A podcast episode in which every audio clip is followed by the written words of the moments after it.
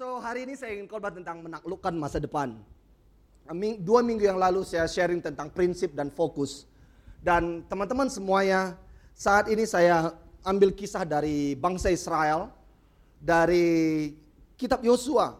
Oke, so perhatikan di sini, eh, bangsa Israel dibawa Musa dari Mesir, keluar dari Mesir, dan menyeberangi laut Teberau dan sampai ke Sungai Yordan. Dan di Sungai Yordan, di situlah transisi dari Musa kepada Yosua. You get, you get here?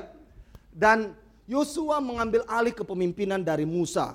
Dan dari situ sebenarnya di seberang dari Sungai Yordan, ini menjadi suatu perbatasan mereka untuk akan menaklukkan tanah perjanjian. Ya kan? Tanah Kanaan sudah ada di depan mata, sudah ada di pandangan, sudah amen. Kita hanya menyeberang sekali lagi kita akan menaklukkan apa yang kita kita dambakan dari sejak ratusan tahun dari nenek moyang kita. Oke, dan di sana sebelum mereka menyeberang, Yosua berkata kepada orang-orang Israel demikian dalam Yosua pasal 3 ayat 5 berkata, Berkatalah Yosua kepada bangsa itu, kuduskanlah dirimu sebab besok Tuhan, besok Tuhan akan melakukan perbuatannya yang ajaib di antara kamu. Saya ingin katakan kepada kita semuanya, masa depan hanya bagi mereka yang mempersiapkannya. Amin. Amin. Amin. So, problem yang sering terjadi bagi kita apa? Kita menunda untuk mewarisi masa depan. Dan saya masukkan di sini karena kita menunda perubahan hidup kita. Ya, jadi kita lebih sering inginkan perubahan, tetapi kita tidak merubah diri kita. Tahukah kalian bahwa perubahan itu start dari mana? Start dari sini. Start dari sini. Halo? Halo? Saudara, kita sudah cross 2018. Kita sekarang ada di 2019. So teman-teman semuanya, saya ingin katakan kepada kita, jangan hanya fisik kita yang di 2019. Saya ingin mengajak kita semuanya berada dalam level ini di batinmu, termasuk dalam pikiranmu. Halo? Transisikan hidupmu sepenuhnya ke level yang baru supaya engkau dapat memiliki dalam teritorial yang baru. Amin. So, saudara harus mengerti bahwa saudara berada dalam level apa supaya level yang di mana supaya di saat itu saudara akan dapat conquer teritorial yang baru. Ya kan? Jadi pertanyaan saya yang waktu dua minggu lalu apa? Apa yang ingin kau capai di tahun ini? No. Tapi pertanyaanku, engkau ingin menjadi bagaimana di tahun ini? Jadi pertanyaan saya bukan apa yang akan kita dapatkan, tetapi apa pengalaman apa yang ingin kau alami di tahun ini. Itu yang menjadikan Anda untuk dapat memenangkan tahun ini menjadi tahun kemenangan, menjadi milik pribadimu dan saudara bisa memiliki tahun ini penuh bermakna. Come on, tepuk tangan buat Tuhan. Amin. So, Yosua berkata, kuduskanlah dirimu. Consecrate yourself. Konsekrasi adalah awal dari mujizat. Kalau saudara ingin mengalami mujizat, diawali dari konsekrasi.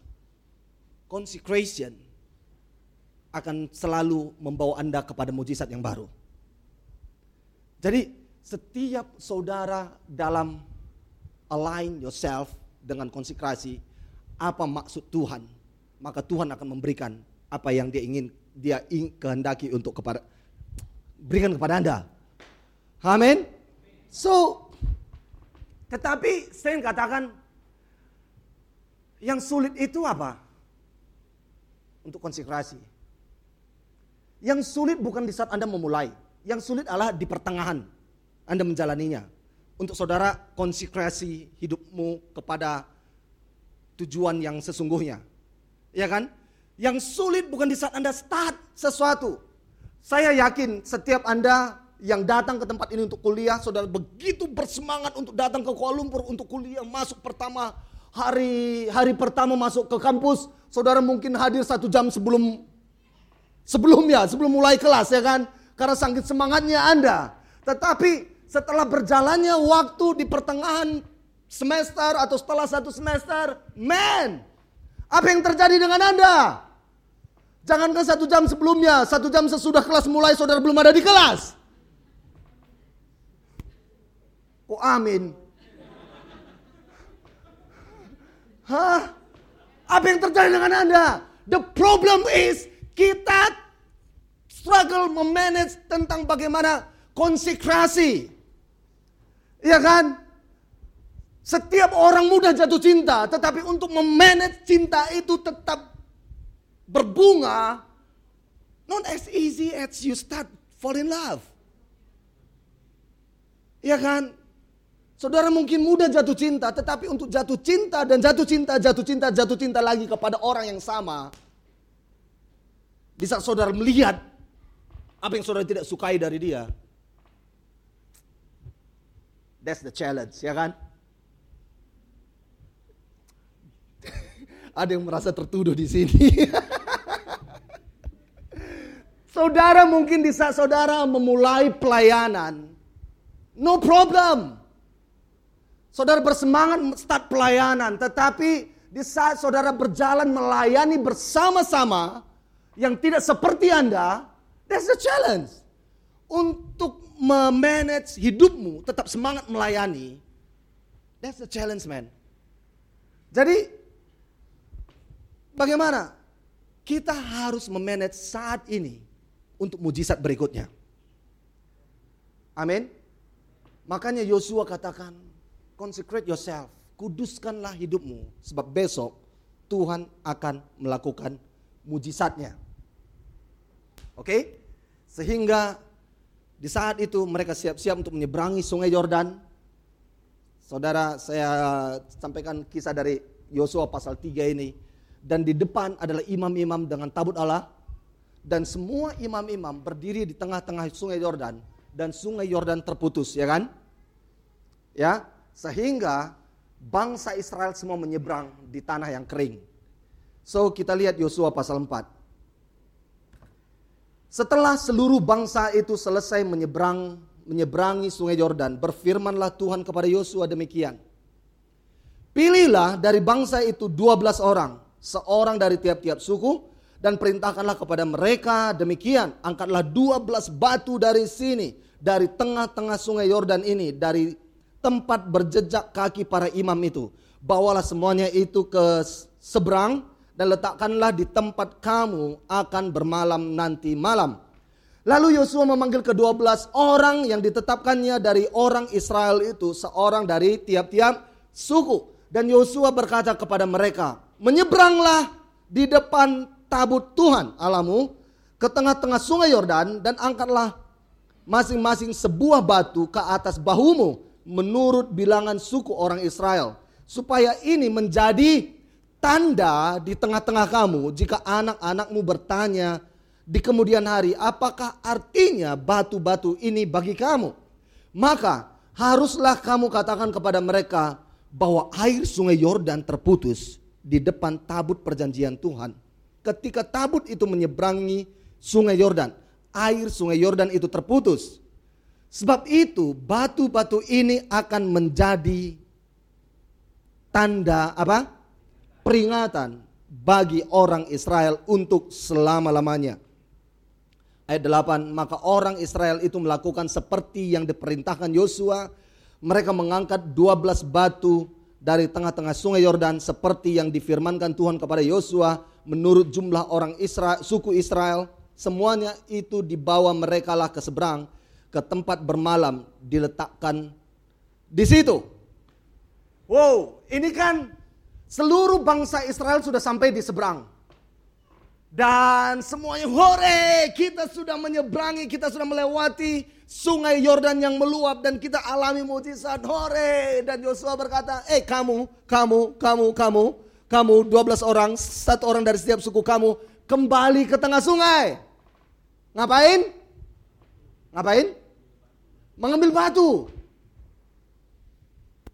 Kalau saudara-saudara akan pergi ngambil batu, Hah? Yang yang sulit bukan melakukan apa yang disuruh pemimpin. Yang sulit adalah yang disuruh pemimpin nggak selaras dengan apa di pikiranmu. Ya kan? Yang tidak sesuai dengan apa yang saudara masukkan. Ambil batu, apalah batu. Terus kan air sungai meluap. Gimana nanti tiba-tiba apa? Banjir bandang. tiba-tiba kan sungai Jordan meluap. Tiba-tiba nanti di saat kami ada di tengah kembali mengalir sungai Yordan dan aku hanyut bagaimana? Yosua mau kau menolongnya dan kan batu. Kenapa mesti diambil dari tengah? Kenapa nggak boleh ambil dari pinggir saja? Kan batu juga. Batu, tapi apalah artinya batu? Mungkin demikian dan lain sebagainya. Saudara, jika saudara pertanyakan demikian. Kenapalah lagu-lagu gereja ini seperti ini? Lihat tuh pendetanya, celahnya koyak-koyak lagi. Kenapa seperti ini? Dan kenapa ujian penyembahan seperti ini? Kenapa drumnya seperti itu? Ribut lagi.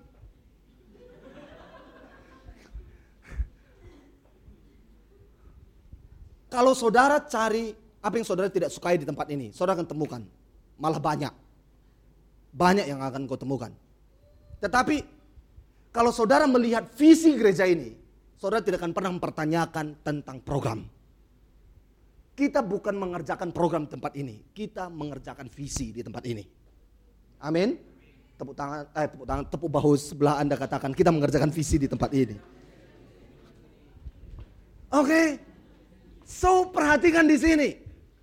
Setiap orang yang ditunjuk Yosua tidak menanyakan kepada Yosua. Dia langsung pergi ke tengah sungai Jordan mengambil batu ya kan? Karena dia tahu visinya apa? Batu yang aku buat bawa ini akan menjadi peringatan buat generasiku, ke generasiku, ke generasi, ke generasi untuk selama-lamanya. My friend, saya ingin katakan kepada Anda semuanya di tempat ini sebesar apa pun, sekecil apa pun yang kau lakukan di tempat ini, bisa menjadi suatu peringatan dari generasi ke generasi ke generasi orang Indonesia yang datang ke Malaysia, gen datang generasi berikutnya. Kamu tepuk tangan buat Tuhan. Jangan sepelekan apa yang engkau sedang lakukan di tempat ini. Karena di tempat ini mungkin menjadi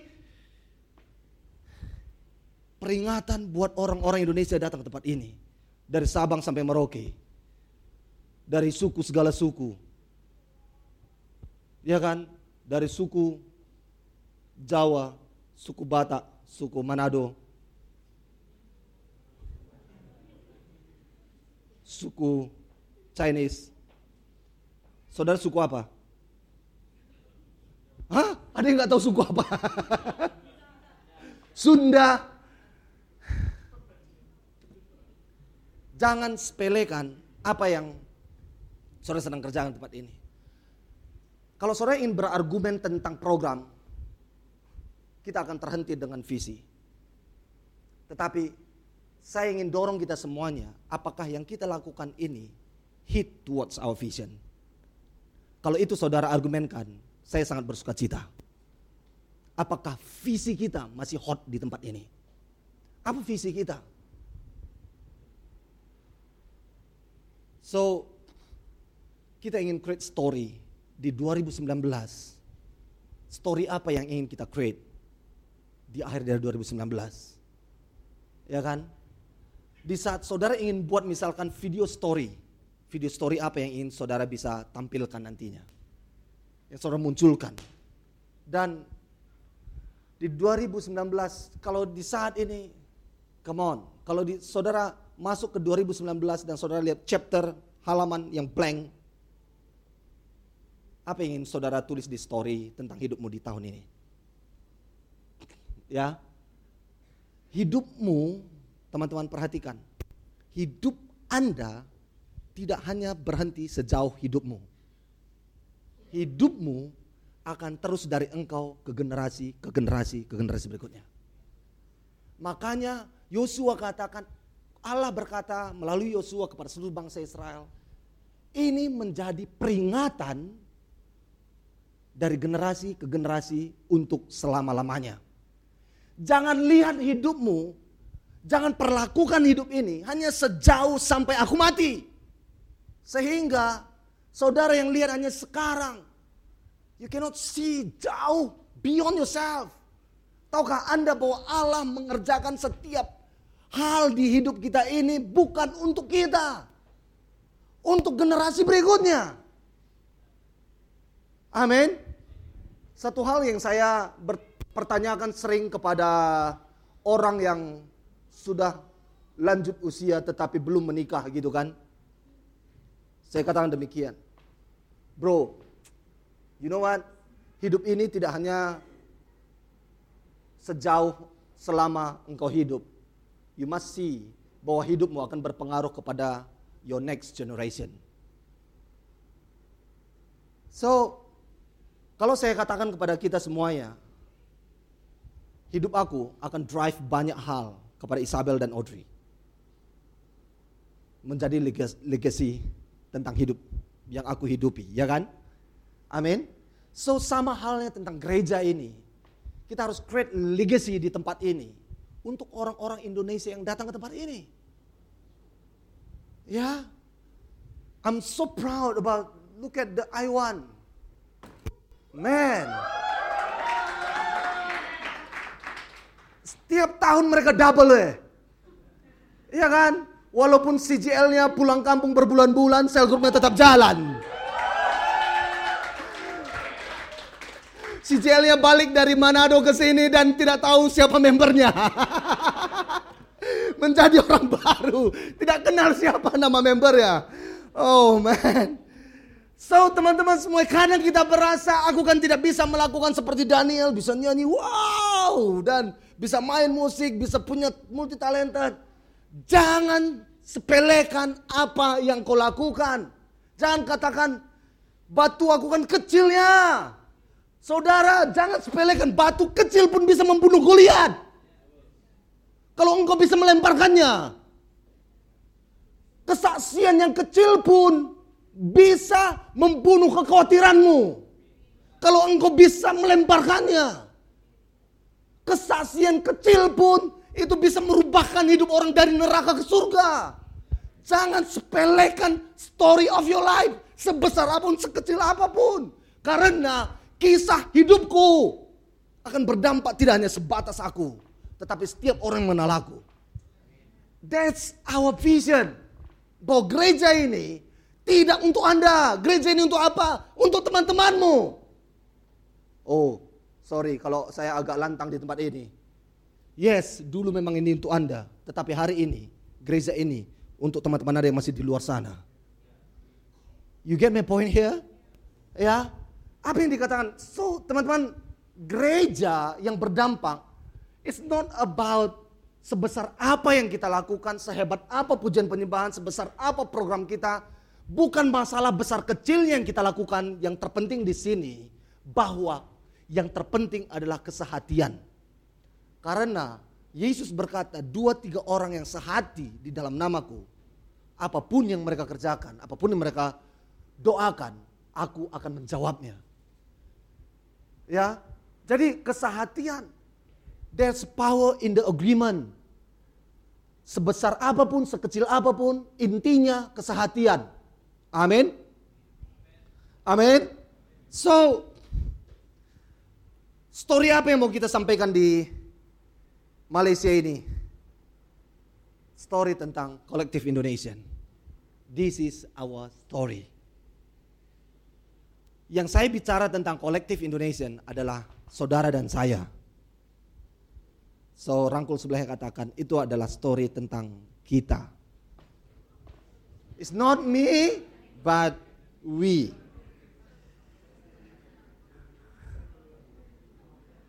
Ya, jangan sepelekan. Di saat saudara melayani tempat ini, come on. Saya selalu dorong kalau boleh 100% jemaat ini terlibat dalam pelayanan. Jangan katakan kan sudah banyak yang melayani, banyak. Saya mengajak Anda untuk melayani bukan untuk mengisi kekosongan tempat ini. Saya mengajak Anda melayani supaya kita carry the vision bersama-sama. Oke, okay?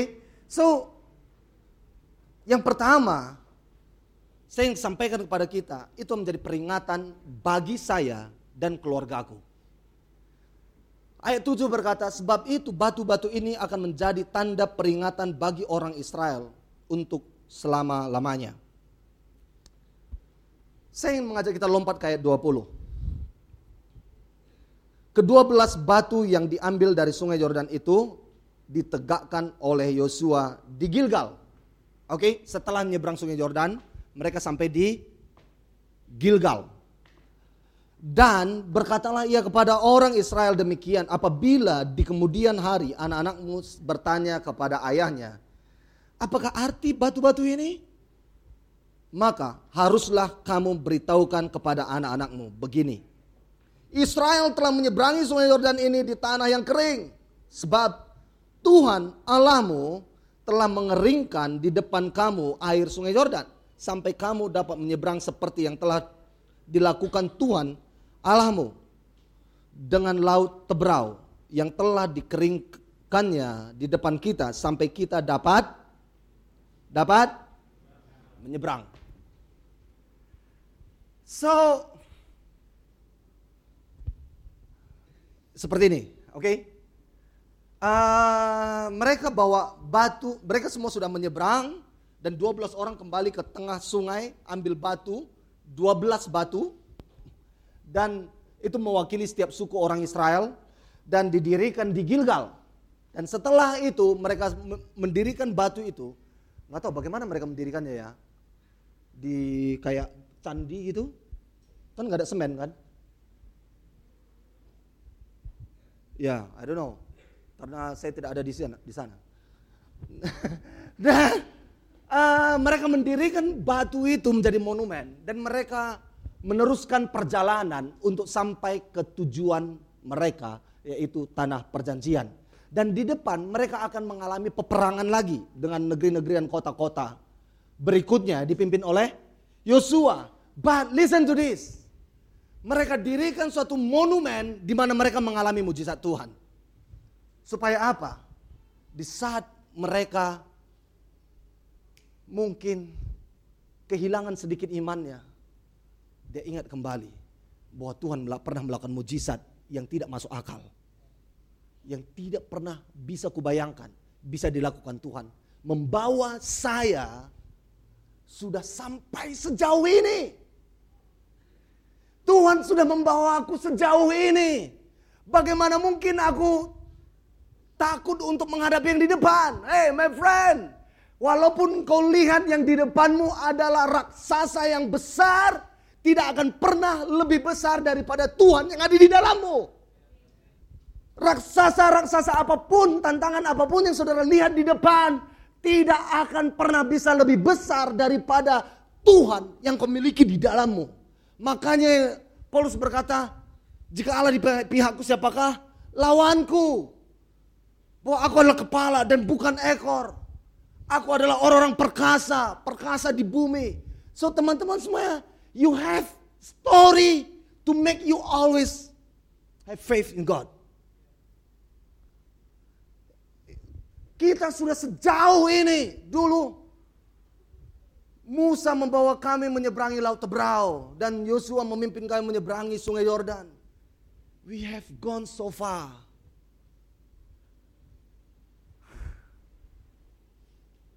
Tragedi yang terbesar di hidup kita adalah saudara lebih merasa enak Mesir daripada tujuanmu ke Kanaan. Itu yang tragedi terbesar di hidup ini. Kadang kala memang di saat kita merasa capek, kita menyesal bahwa kita memulainya perjalanan dulu. Sometimes yes, saya akui itu. Saya akui itu karena sometimes saya juga merasa capek dan terngiang, ngapain aku dulu full time ya? But, saya lagi bicarakan kepada diriku, I have gone so far. Aku harus teruskan ini. Amin. Teman-teman semuanya, we have gone so far tentang kolektif Indonesia di tempat ini. We cannot mundur. Kita harus terus berjalan dengan visi yang Tuhan sudah berikan kepada kita untuk menjadi berkat menjangkau orang-orang Indonesia yang datang ke Kuala Lumpur. Bahwa perhatikan hal ini. Bisakah engkau dapat melihat kehidupan masa depan orang-orang Indonesia yang datang ke Kuala Lumpur? Tuhan bisa percayakan kepadamu? Dapat engkau melihat hal ini? Saya ingin mengajak kita dapat melihat hal itu.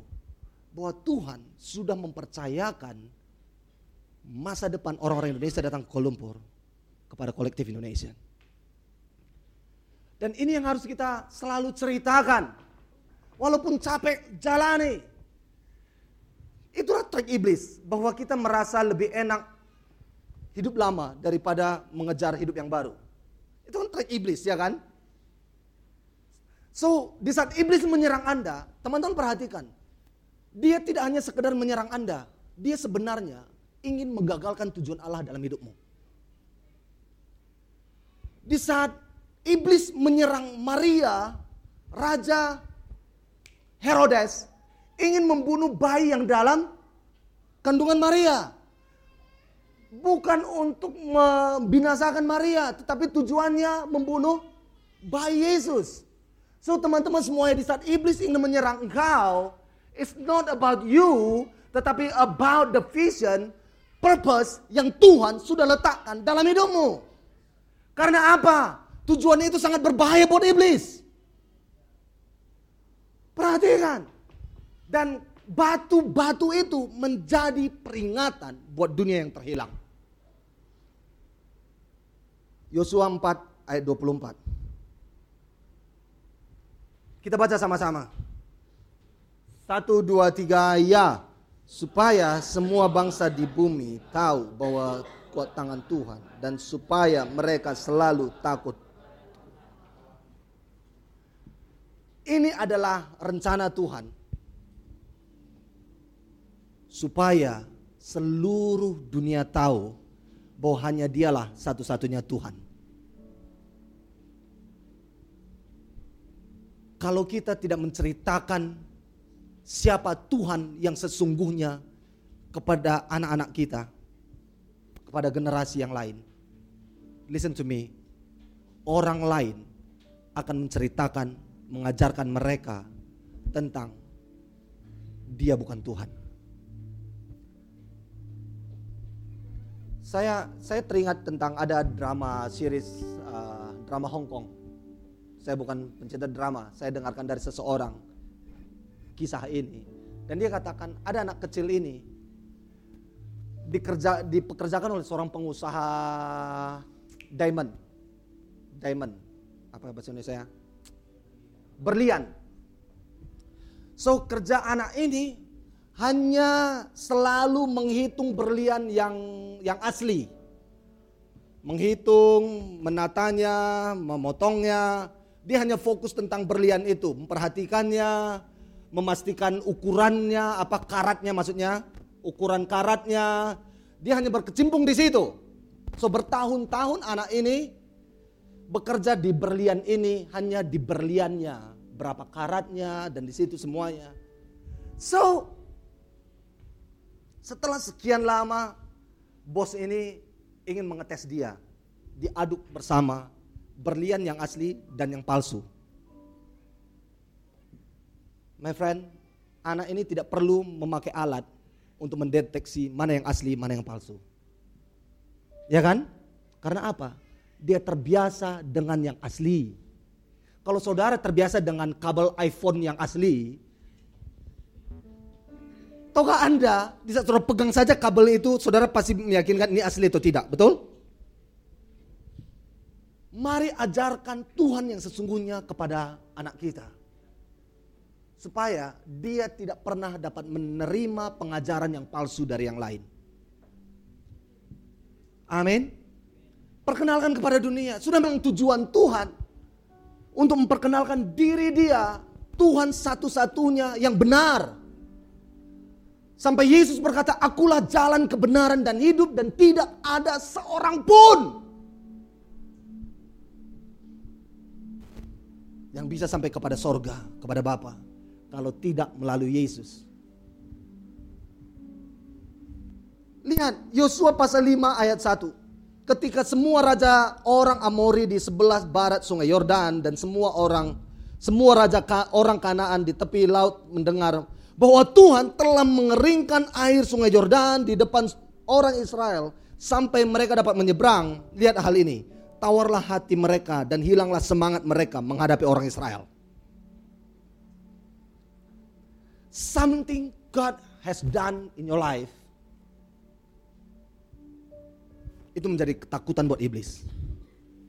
Tahukah Anda begitu Anda keluar memindahkan mindsetmu, iblis begitu gemetar dengan Anda.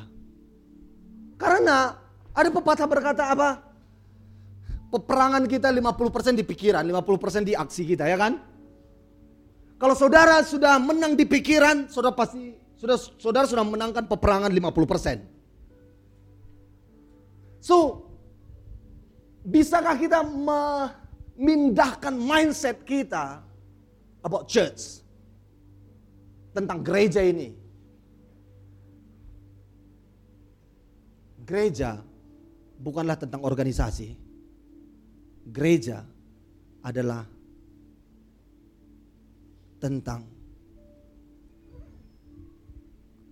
mewakili hati Yesus kepada orang-orang. Saya tidak membangun pelayanan dengan memakai hidup orang-orang. No. Saya memakai pelayanan untuk membangun hidup orang-orang.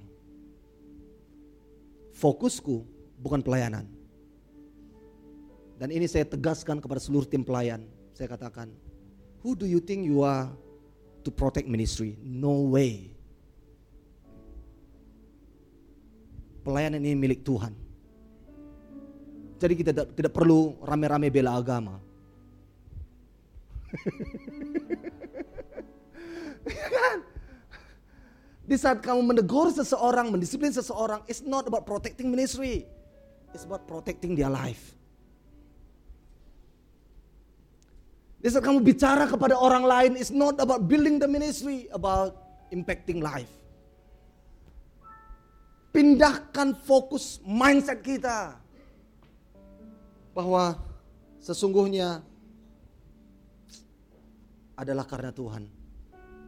Semuanya karena cinta. Karena cinta kita kepada Tuhan, karena cinta kepada sesama. Amin. So teman-teman semuanya saya mengundang Anda untuk bisa mengubah mindsetmu, konsekrasi komitmenmu tentang ministry, I don't like kalau kalau kalau misalkan walaupun pemimpin, I don't like kalau misalkan you do something untuk saudara memberi contoh kepada lain. Yes, ada benarnya, tapi it's, it's not fully true. Seorang melakukan itu karena kau mengasihi orang lain. Karena kau mengasihi Tuhan. Kalau saya melakukan hal ini karena ingin memberi contoh kepada Anda, kalau saya datang cepat dua jam sebelum ibadah ke tempat ini karena ingin memberi contoh kepadamu, itu hanya dangkal. Tapi saudara datang cepat dua jam sebelum ibadah mulai, ingin prepare everything karena kasihmu kepada Tuhan, kasihmu kepada sesama. That's it. Karena we are not building ministry, we are building lives. Amin. Amin. Mari kita berdiri teman-teman. Haleluya.